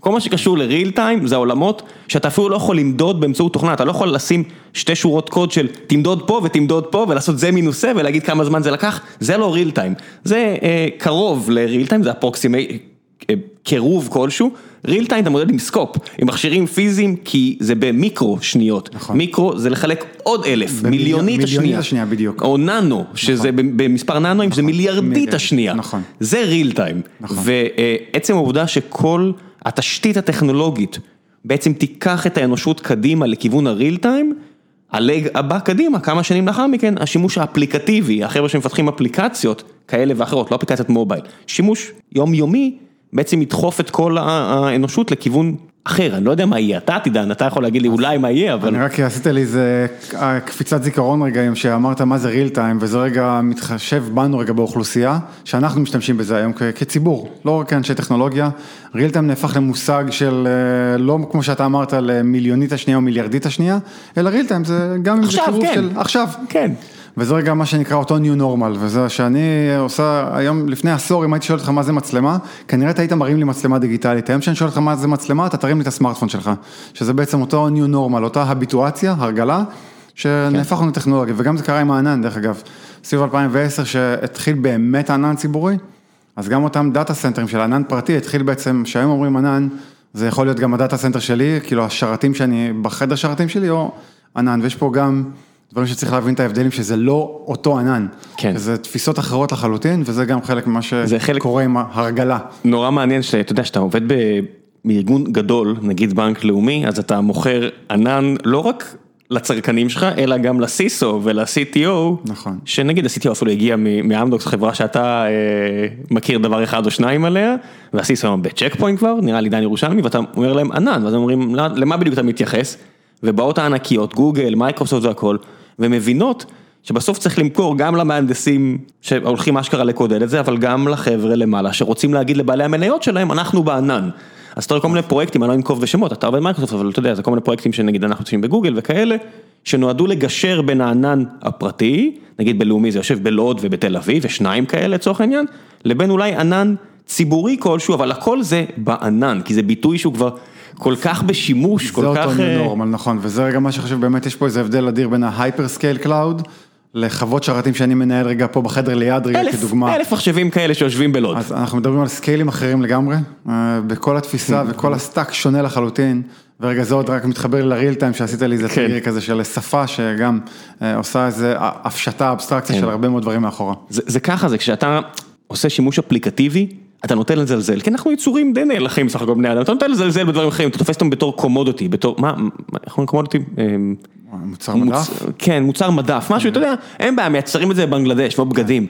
ואז אתה יודע, אתה יושב לשיחה, כמו עם אותו חבר, שאני לא אציין את שמו מן הסתם, אה, שמתעסק ב data center ים של מיליוני מחשבים, ואתה קולט, וואו, איזה רמת מורכבות, ומה זה יכול להציע בכלל הדבר הזה, זה לא... אז שזה באמת, וואו, רגע, עומק ההשקעה, רגע, אני אומר כן. במייקרוסופט על מה זה לבנות data center, יש את הגוף של Microsoft Research שמשקיעים ומפתחים רשתות חדשות, חומרות, משקיעות כבר זה בפנים, זה הרבה כן. מעבר לחברת תוכנה רגע, זה הסייבר, זה הניהול, זה המשילות, אבל זה גם איך לקרר data, data center ים, היעילות האנרגטית שלהם, האימפקט הסביבתי שלהם, איך מייעלים את הכל, רובוטים שאמורים בכלל להחליף, אה, אתה יודע, hard disk, כי בסופו של דבר, hard disk ים והכונני תקשורת בתוך אותו ריק, בתוך אותו מחשב, זה משהו פיזי, משהו פיזי, מכני, יכול להתקלקל. ואז אתה צריך לך להבין איפה בשורה, בטור של, אה, של מכונות, משהו התקלקל, וללכת, להוציא, להכניס. האם זה בן אדם הולך לעשות את זה, האם זה רובוטים הולכים לעשות את זה? אותה יעילות כדוגמה, וזה רגע כל השימוש בבינה מלאכותית ורובוטיקה, שאתה מסתכל על אותה מהפכה תעשייתית רביעית או טרנספורמציה דיגיטלית, איך משתמשים בזה, אז זה גם מתחבר, ה benchmark לארגוני IT רגילים, זה משהו כמו עובד אחד, עובד איש IT, על כל 37 שרתים, בגדול. גם קח את זה ל-40 או ל-50, יש, את הארג- יש ארגונים יעילים שמגיעים ל-1 ל-200, אבל זה מאוד מאוד נדיר, כשאתה מדבר על hyperscale cloud, קח כדוגמה למייקרוסופט, אתה מדבר על שניים או שלושה סדרי גודל יותר, של כמה בן אדם per שרת, זה scale ים אחרים של רמת אוטומציה ויעילות אחרת לחלוטין כדי לנהל ולאפשר אופרציות של hyper scale, של hyper fast, hyper resilient וכל התהליכים האלה. כן, זה עולם טכנולוגי שלם, שהרוב המוחלט של האנשים בכלל לא מבין, וכשאתה בא לנתח עסקית, אתה צריך להבין שהבעיות שאתה מתמודד איתן או שומע עליהן לא קשורות בכלל לעולם הזה. נכון. הרוב, לא אתה, אתה כן, אבל הרוב המוחלט של האנשים שמסתכל על זה, אתה לא יכול להשתמש למשל ב, אה, אני אשתמש בתוכנה הזו והזו. לא, אתה צריך לכתוב בעצמך, כי אין מישהו שכותב מוצר מדף לבעיות כאלה, כי אתה הלקוח, יש שלוש או ארבע לקוחות, אז יש באמת חברות כמו מלאנוקס בארץ, שמייצרות רכיבים ל data center ים, ופה לידינו בעזריאלי יש כל מיני חברות עכשיו שנמכרו שמייצרות רכיבים ל data center ים, אבל זה ממש עולם שלם שהוא אה, מאונח, ה adjacent, מה זה ה adjacent בעברית? אה, adjacent משיק. משיק, נכון, משיק ל, ל, לרוב העולם האפליקטיבי, שהתעשייה הישראלית ממש הלכה חזק אליו ב, בעשור האחרון, ונראה לי שעם עם כל מה שקורה עכשיו, יהיה חזרה כלשהי לעולמות האלה של ה-heavy computing, בוא נגיד, אה, אז תראה, זה שתי נקודות שמתחברות פה רגע, עצם אה, זה מתחבר לנקודה הקודמת שה hyperscale cloud שמגיע, שאנחנו פותחים פה בישראל, זה חלק מאותה רמת אמינות ורמה טכנולוגית שלא קיימת בישראל וזה הולך להיות מונגש פה לשוק. ושאתה רואה את ה... שמסתכלים כבר בערך עשור שאנחנו ממקמים דאטה סנטרים ברחבי מדינות, רואים את ההשפעה של זה על הכלכלה של המדינה ועל התרומה של זה לעלייה ב-GDP אפילו, כי זה בעצם, זה מביא השקעות זרות יותר, זה מביא חברות, כי בעצם זה מאפשר לאותו national resiliency, החוסן הלאומי עולה, כי יש פה בעצם תשתית טכנולוגית יציבה, בטוחה, שמבינים כבר שזה בעצם ענק, הענקית, החברה הגדולה שעושה את זה. אז אה, ניהול סיכונים שונה לגמרי, וזה הולך להביא גם השקעות, גם עבודה, גם קידום מאוד מאוד גדול, וזה חלק מההשפעה הזאתי. שמביאים טכנולוגיות כאלה למדינה. יש בטח הרבה דברים ש... שמקימים data center ויש מישהו כמוך מעורב, אה, שבטח אתה יושב בחדר ואתה זה שאומר, אה, חבר'ה, אה, יש רעידת אדמה שאמורה להגיע כל 100 שנה, אז זה לא באמת מחזוריות כזו, אבל זה אמור לקרות עכשיו, אתם יודעים? אה, אז דורון סיפר לי עליך שפעם הפחדת אותם, אותו ואת זוגתו פעם עם רעידת אדמה וזוגתו אה, אה, ממש ממש הרעשת את עולמה, את שלי, אז אני בטוח שגם את הבוסים במייקרוסופט אתה עושה דבר כזה. תראה, זה רגע התואר השני והשלישי שלי בעצם בניהול מצבי חירום וזה מתחבר מאוד טוב בתהליך הזה, חלק מה... איך לחבר את זה לטכנולוגיות, כי לישראל אנחנו יושבים בסוף על שבר גיאולוגי.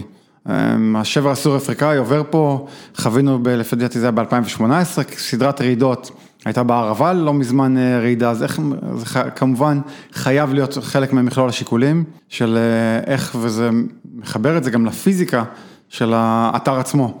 איך אתה דואג שהאתר הזה יהיה בטוח, מאובטח ומוגן משלל סיכונים ואיומים, בין אם אה, טבעיים או man-made, לא משנה, אה, על כל התהליכים האלה, וזה כמובן זה חלק מהשיקולים אה, לבחירת המקום, בחירת האתר וסוג הפיזיקה, המיגון הפיזיקלי. אפשר להגיד איפה זה?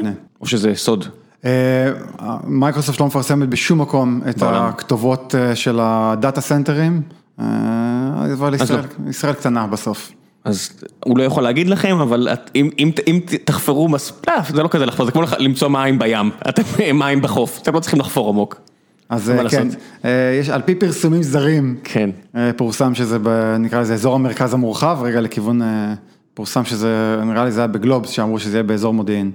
כן, על פי פרסומים זרים יש עוד דברים באזור הזה, אתם יכולים לחשוב שאם שמו עוד דברים באזור הזה, יש סיבה ששמו עוד דברים באזור הזה, דברים שימושים יותר צבאיים נקרא לזה. אה, אז פה זה נפתח public region, כלומר זה הולך להיות region ענן ציבורי, אה, זה נקרא כבר על המפות של מייקרוסופט, זה כבר מופיע, נקרא Israel Central ב region, אפשר אה, כבר לראות. בדרופ דאון, בדרופ דאון, במניו יש שם עוד אחד. לא, אבל אנחנו, זה בתהליך, אבל כן, זה רגע הרעיון של, של, של הענן הזה, וזה הולך להיות ממש ענן ציבורי לכלכלה. ולהנגשה הציבור הישראלית, אבל לא רק, גם לחברות רב-לאומיות שרוצות לתת שירות ומכירה לקהל הישראלי. אה, שאלה אחרונה, לפני שנעבור לשאלות מהקהל, זאת אומרת, הרבה פעמים אמזון, שחשבו להקים פה מחסן או ענן, אחת מהבעיות של ישראל, שזה אולי גם יתרון שיש קורונה, ברבור שחור או לא יודע מה, ברווזון קטן שחור, אם מסתכלים על הבורסה, אה, זה העובדה שזה אי. אמנם זה נראה כאילו יש יבשה מסביב, אבל זה אי מבודד לגמרי, כי... אתה לא באמת יכול לעשות שיתופי פעולה מסחריים עם השכנים מסביב, וגם אם יש 100 מיליון מצרים ועוד כמה שנים יהיה 110 מיליון מצרים, אה, אין באמת תנועה, גם עם מדינה שיש לה הסכם שלום. מייקרוסופט בונה על כך שכן יהיה אפשר להשתמש בענן הזה עבור השכנים? תראה, היתרון רגע, ההבדל בין מעבר פיזי של סחורות, שצריך באמת לעבור גבול, או כל התהליך הזה, אה, הוא שונה, התהליך הגיאופוליטי האזורי פה מורכב, אבל data הוא קל.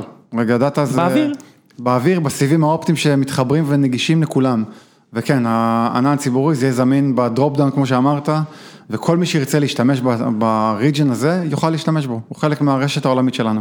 כן, אז אם יש אה, תעשיות בדובאי, ויש לי איזה כנס וירטואלי, כי פעם כנסים היית טס אליהם, אז ראיתי מישהו זימן אותי לאיזה ישיבה לפני הכנס, אז ראיתי שיש שם כל מיני סטארט-אפיסטים ממצרים ומדובאי.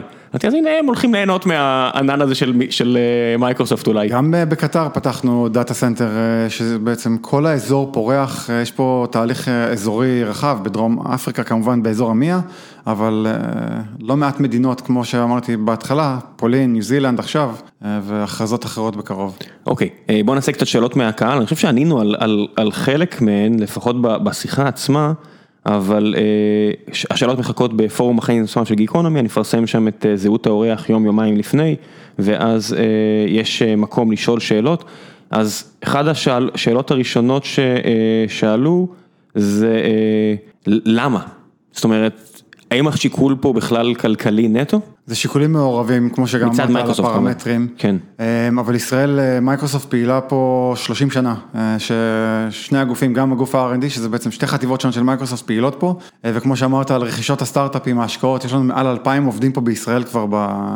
אה, במייקרוסופט, ומייקרוסופט רואה את ישראל כיעד אסטרטגי ושוק אסטרטגי, אה, גם של החדשנות, גם של הסטארט-אפים וגם של ה-ecosystem. זה, זה דרך לאותת לרגולטור, היי, אנחנו לא נברח? זה, זה חלק, זו אמירה משמעותית על המחויבות של מייקרוסופט ארוכת השנים קדימה אה, לישראל, כי ההשקעה הזאת, כמו שאתה מבין את הסכומים האלה, זה לא השקעה חד פעמית, זה השקעה של הנגשת השירותים, הרחבת השירותים, הרחבת כל כלל השירותים וכמובן אה, שנים, וזה גם הפוטנציאל שרואים כישראל. אה, על השוק המוסדי, על השוק הממשלתי, על, תעש, על תעשיית הבריאות, על, התעש, על הבנקים, על ייצור, שיכולים לעשות זינוק משמעותי ביעילות העסקית שלהם וברווחיות שלהם כמובן. בתהליך הזה. אז uh, יש פה כל מיני שאלות שכבר התייחסנו אליהן, איציק שואל האם נראה בארץ region או לוקיישן באחד מה-3 big clouds, אז uh, התשובה היא כן, כן. מייקרוסופט פותחת פה. מעניין אם זה, אני לא יודע אם אתה בכלל רשאי ללכת שם, אתה חושב שהשתיים האחרות will follow? שאלה מורכבת שאני לא יכול להתייחס אליה, כן. כן, זה מצחיק, יש פה עניין של, שזה הימור כזה גדול, קצת תורת המשחקים, מי הראשון שיעשה את זה, ואחרי שמישהו עושה את זה, האם לשתיים האחרות נשאר מספיק בשר כדי לקחת הימור כזה בעצמם. אז תחשבו על זה, מן הסתם תומר לא יכול ממש להגיב על זה מסיבות ברורות. אורי טווילי שואל, איזה יתרונות חסרונות הוא מוצא בשילוב ההשכלה הכללית שלו עם העיסוק הטכנולוגי? ההשפעה של טכנולוגיות היום, יש לזה כל מיני מושגים, אפילו קוראים לזה כבר גיאוטק.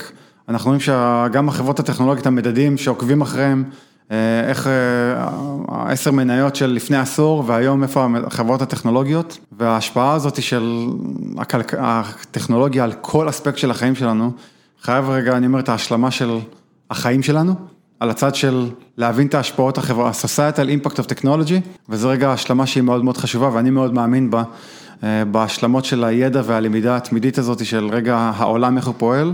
איך הטכנולוגיה יכולה להתחבר וגם תוך הניהול הסיכונים הזה כמו איך להתעסק ב-responsible AI, לבדוק ש-AI לא יביא הטיות וכדוגמה לתהליכים כאלה שקורים ולאזן את התהליכים האלה. כן, יש לי עכשיו בדיוק גם, אני מנסה להביא מישהו מפייסבוק עכשיו שהם מינו את הוועדה הזו כדי לבחון חיצונית החלטות שהם עושים, אז שם זה עדיין לא AI, שם זה הרבה החלטות אנושיות, אבל זה כבר סמי AI נקרא לזה. במייקרוסופט יש מה שנקרא Ether Committee, ועדה פנימית שמאשרת שימושים ב-AI, לבדוק שהם באמת עומדים בשישה פרמטרים אתיים, אתיים זה אחד מהם בתהליכים האלה, על ה-fairness, על השקיפות, על האחריות של התהליך.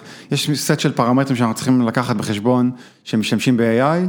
כדי לוודא שהם באמת לא פוגעים או לא גורמים לפערי שוויון או להטיות או ל-exclusion, להחרגה של אוכלוסיות. יש אחד הדברים הכי מעניינים שקורים עכשיו עם מייקרוסופט, סתם כחובב ספורט, זה העסקת ענק שהם חתמו עם ה-NBA. יצא לי לשמוע את המנכ"ל של מייקרוסופט ואת ה-commissioner של ה-NBA מתארחים אצל בן תומפסון ביחד.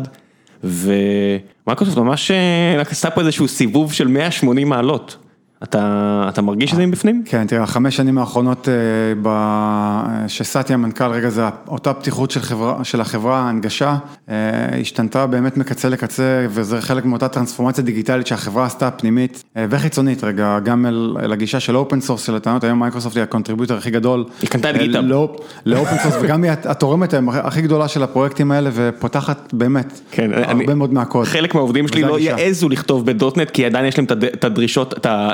בעצם את התפיסות הישנות של פעם, אבל הם כן כותבים עם VS Code, שזה תוכנה של מייקרוסופט, נכון. והם כן עפים על TypeScript, שזה צוותים של מייקרוסופט עשו, נכון. ולאט לאט, אתה יודע, ככה אתה זוכה באמון של כל מיני חבר'ה שיש להם תפיסות מפעם. את האמון אתה גם זוכר. וגיטה בטח אנחנו משתמשים. אבטחת מידע והפרטיות, וכמובן רגע, אמירה מאוד ברורה, אנחנו לא מתחרים בלקוחות שלנו ולא מוכרים את המידע שלהם.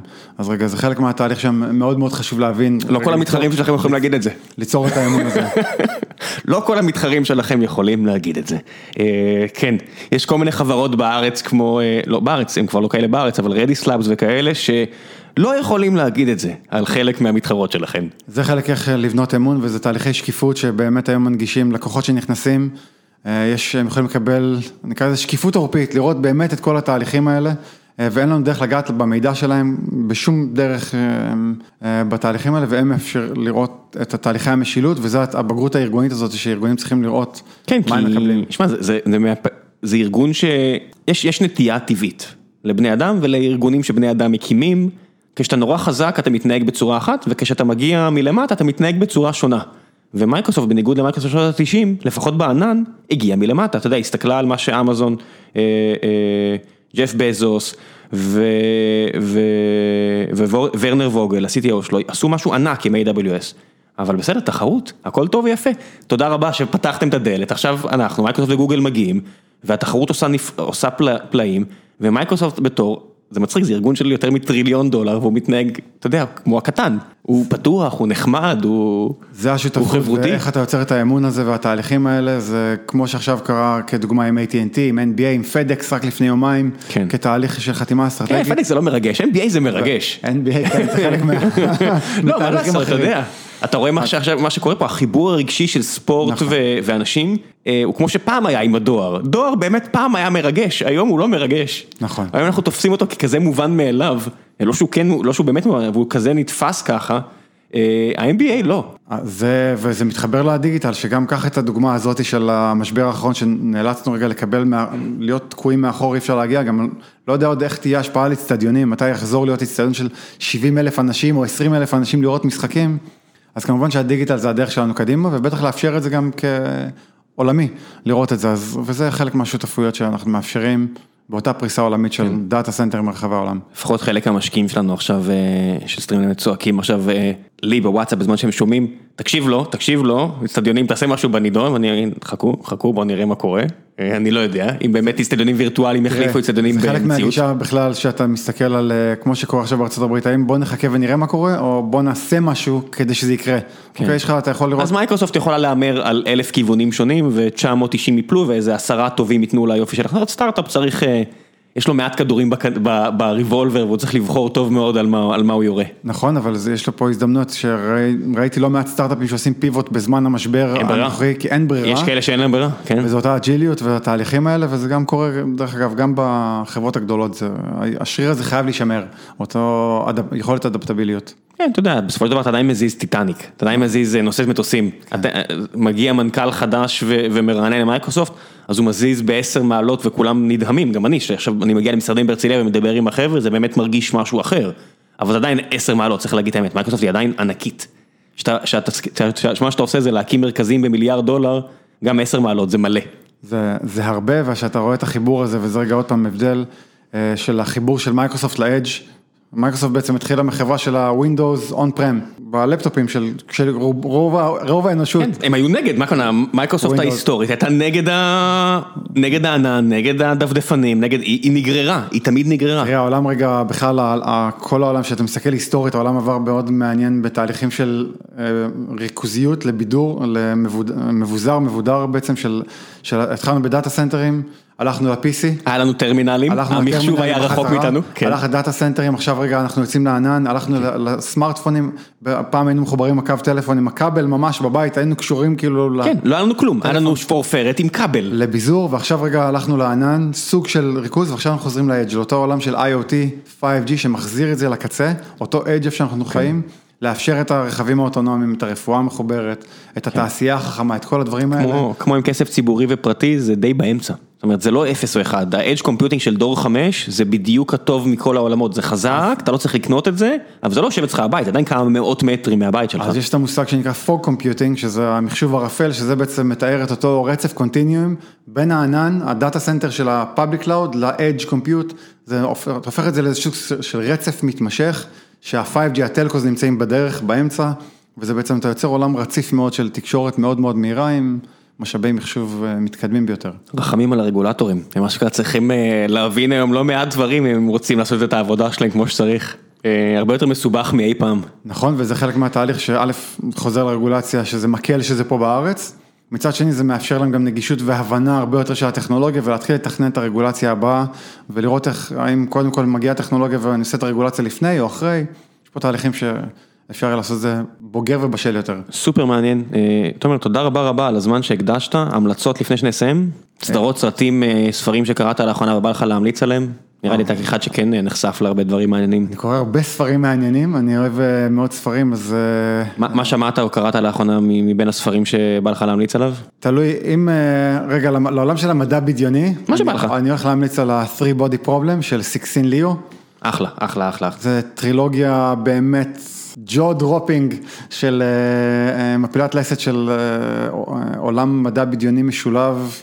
אם אני לא טועה אז טל מורגנשטיין מ-Lightspeed אפילו גם המליץ על אותו ספר בדיוק, אתה בחברה ממש טובה. אז וזה, והספרים האלה הייתי ממליץ על רק כדי להבין קצת על הקהילתיות וכל התהליכים האלה. גם Imagined Communities, קהילות מדומיינות, כספר מאוד מאוד מעניין, נראה לי של בנדיקט אנדרסון, לקרוא אותו כתהליך להבין קצת תהליכים חברתיים שקורים בעולם, וזה ככה כהמלצות אוף מי... בא לי לשאול, יש לי עוד כמה דקות, אז שאלה ממש קצרה אחרונה לפני שאנחנו מסיימים, במה טעית? זאת אומרת, מה אתה חושב, אני יכול להגיד על עצמי, אני 99% מהזמן טועה, אני מודע בזה, מודע לזה. אתה כשזה העבודה שלך, מה היה הטעות שחשבת, וואו, זה הולך לקרות בסבירות גבוהה, והפתיע אותך לגמרי שלא קרה? א', יש כמה דברים שאני יכול להגיד שדיברתי עליהם הרבה לפני שהם קרו, ופספסתי כי לא עשיתי משהו רגע, אתה יודע, אבל גם טעות זה לא לפתוח סטארט-אפ כתהליך, שעסקתי, פתחתי כמה מספר סטארט-אפים בעבר, וחלקם... בתהליכים כאלה של טעות של ניהול שלא התבצעו טוב, אבל כרגע בתהליכים של פספוס, אני לא רואה איזה, רגע, כי זה, יש תהליכים שהם מאוד מאוד ממוקדים בתהליכים, וחלקם תהליכים ארוכי טווח שאני עדיין מחכה לראות שהם יקרו. מה למשל? על מה אתה לונג בהימור שלך ועדיין אתה מוכן לחכות לו כי אתה יודע שזה יקרה? התהליך של האבולוציה של חברות הטלקו, זה תהליך מאוד מאוד מדהים לראות שאיך הן מתרחבות, מה שנקרא, כמו שאמרת, משיקים, אז יש את ה-adjacency theory, תיאוריית המשיקים, איך מתפתחים לתחומים אחרים. הרגולטור האמריקאי, הממונה על ההגבלים העסקיים, אסר עליהם להתחיל לרכוש חברות טלקו, כי אתה נהפך למונופול. אז הם התחילו במקום...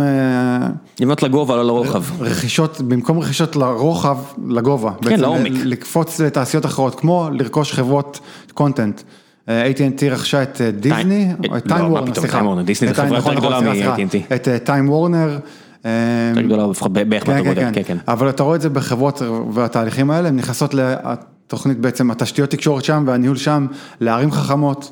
יש בכלל דיבור שגם לתהליכי בנקאות, לראות איך הבנקאות של העתיד הולכת להשתנות, ואתה רואה בעצם לראות איך הן מתפתחות כמרכז, כי בסוף אנחנו מחוברים לסמארטפון הזה, רוב החיים שלנו מתנהלים שם, ואיך הן רואות את העולם, שווה לעקוב רגע אחרי החברות. זה סופר מעניין, הרי הרשות להגבלים עסקיים, או כל מי שמתעסק בזה, יודע לצעוק בל לאבס, יודע לצעוק סטנדרט אויל, וזה מדהים איך בעגה הרגולטורית, כלכלית, מביאים לך דוגמאות מלפני 100 שנה. אם זה סטנדרט אויל, וזה אמור לעשות עליך רושם, כאילו, סתכל שזה עובד לפני מה שאני אומר, מה בעולם הזה, מה בעולם הזה בכלל משיק למה שקרה לפני 100 שנה? איזה תיאוריה כלכלית או סוציולוגית בכלל מחזיקה מים 100 שנה שאתה מביא לי את זה כדוגמה? תראה, זו נקודה מעולה, כי זה גם רלוונטי על המשבר הנוכחי, שמשווים אותו למשברים קודמים, ואין לנו משבר כזה, היסטורית לא היה כזה משבר, שזה גם אירוע חירום, נקרא לזה תגובה לאירוע חירום כמו מגפה, שאנחנו נכנסים, כל המומחים מראים לנו שאנחנו הולכים להיכנס למשבר כלכלי. אז גם אם אתה משווה את זה ל-2008-2009, זה היה משבר כלכלי אמיתי, פה אין סיבה כלכלית למשבר, זה סיבה של אדמיניסטרטיבית, שמישהו שם סגר ועצר את הכלכלה, לא הייתה סיבה כלכלית לזה. זה משבר יזום. משבר שבעצם, כן, יזום לגמרי, ושאתה מסתכל גם על ה-Great Depression של 29. זה היה משבר נזילות, לא היה את הכסף. נכון. עכשיו יכול להיות שיש בעיה הפוכה לגמרי, יכול להיות שיש פה בעיה של יש יותר מדי כסף. ב-2008-2009 זה היה משבר של... של ביקושים, פה אנחנו במשבר של demand, אין, אין של, של supply, פה אין, אין demand, אנשים סגורים בבית, אני לא יכול לעשות משהו עם הכסף, גם אם אני רוצה, אני לא יכול להשתמש בו. כן, להפך, יש, יש הרבה אנשים עם כסף שרק רוצים ללכת לקנות, אתה רואה את זה שברגע שפתחו את השער, כולם הסתערו, יש תמונות כאלה מקניון ברמת אביב, שכולם מאחורי זרה, שאתה אומר, באמת היה חסר לך מכנסיים עכשיו שרצת לקנות אותם, ואתה מוכן לעמוד בתור עכשיו שעתיים מהזמן שלך? לחבר את זה למה שאמרת על הרגולציה, שאתה מסתכל על המחקר של הרווארד ביזנס ריבו, התפרסם ב-2013, שבחן למה אסטרטגיות עסקיות נכשלות, וזה בדיוק זה שהרבה מאוד מהאנשים מגיעים עם ניסיון העבר, עם כל מיני סיפורי מורשת קרב, ניסינו את זה בעבר וכל התהליכים, וזה גם לרגולטורים, היום אנחנו בתקופה שונה, על אותה האצה, על אותה תהליכים ששונים, הטכנולוגיה, בינה מלאכותית, הייתה לי שיחה לפני שנה, זה היה עם הרב סתיו, ששאלתי אותו רגע, שהסכמנו בסוף, שיש חדש תחת השמש. הבינה המלאכותית והרובוטיקה זה יש חדש תחת השמש, אנחנו לא באותה תקופה, וגם גם הרגולטורים, גם אנשי האסטרטגיה וגם המובילים צריכים להסתכל על זה ולהבין שאנחנו לא יכולים להמשיך את אותה אקסטרפולציה, למשוך קווים מהעבר ולהגיד, ניסינו את זה, אנחנו בתקופה מאוד מאוד שונה ולראות רגע איך אנחנו מסתכלים קדימה ובונים קדימה ולא נסמכים יותר מדי על הניסיון הזה כן. שמטה אותנו. בגדול יש אה, את שיטת חמשת הוויים, אתה מכיר את זה? של אה, טויוטה, שבשנות ה-70 תפסו את עצמם אה, בתוך חברה מיושנת שחוטפת בראש מהאמריקאיות והאירופאיות, כן. ואז הם התחילו לשנות את הדרך שלהם בכך שהם פשוט שואלים על כל דבר חמש פעמים וואי וואי וואי וואי וואי עד שהם מקבלים תשובה טובה. בגדול זה נראה לי ההמלצה שלי, להשלים את השיחה הזאת של... אה, רוט קוז אנליסיס, שאתה עושה את ה... אתה שואל וואי, עד שאתה לא יכול להגיע ללמה, אין יותר למה, זה- בדיוק. זו הסיבה? גרנולריות של נכון. אטומים, או מה בדיוק. שפעם היה אטומים, אז היום זה קווארקים, או לא יודע אם זה לא קווארקים, אז יהיה מיתר בודד כן. שרוטט ועושה נכון. משהו, תרדו כמה שיותר, אם מישהו אומר לכם, חייב למנוע AT&T ו-Microsoft, למה? למה? למה? עד שמישהו, ברגע שמישהו צועק לכם Standard Oil, המלצה אישית שלי, תמשיכו לשאול למה, כי יש ש- סיכוי טוב מאוד שהוא לא יודע. ואותה שאלה פנימית, גם שארגונים רגע, למה לא לענן רגע, תהליכים רגע, לעשות באמת תהליכי עומק ולעשות את הבחינה העסקית, האסטרטגית הנכונה, וזה רגע אותו תהליך שקרה עם האבסטרקציה והדמוקרטיזציה של טכנולוגיה, שגם מנכ"לים היום יודעים לדבר על טכנולוגיה. חייבים לדבר, לדעת לדבר על טכנולוגיה. נכון. ו- וחייבים לדעת להנגיש את זה, אתה רואה בדיוק, אנחנו טיק טוק עכשיו מינו אה, מנכ"ל לסטרימינג, מנכ"ל, הם מינו. הלילה, מה? מדיסני הוא הגיע. כן, ה-head of of streaming מדיסני. נכון. ואתה רואה כאילו, זה לא ארגון סיני רגיל חברים, ByteDance זה לא ארגון סיני נכון. רגיל, איך שהם מתנהגים, זה, הם מבינים את המשחק וזה פנטסטי לראות. נכון. אה, זה לא סוף ההיסטוריה, זה לא שאין איומים ודברים כאלה, אבל כולם משתנים, כולם לומדים אחד מהשני ורואים מה עובד. מה טוב, אם נמשיך לשאלה שהתחלנו איתה, אז הרבה פעמים טוב זה עובד. פשוט מביא שירות וימשיך להביא שירות טוב בעתיד, זה פרמטר טוב לבדיקה. שמביא לי ערך שמייעל את הדרך שאני עובד בה. אבל לא רק עכשיו, חשוב. גם גם בעתיד. בעתיד, וזה רגע, גם של החדשנות בסוף, שאתה אומר חדשנות, שזה אני צופה צריכה ושימוש עתידי, וזה חלק מהתהליכים האלה. זהו, עכשיו באמת אני חייב ל- ל- לרוץ בחזרה לדג'וב, וגם אתה כנראה, תומר, ממש ממש תודה רבה על הזמן, אני חושב שאני צריך להזמין אותך שוב, גם הפסקתי באמצע את הפרק הזה, לא יודע אם שמתם לב, וגם אה, אה, לא מרגיש שיש לנו מספיק זמן, נעשה את זה שוב, תודה רבה. תודה רבה.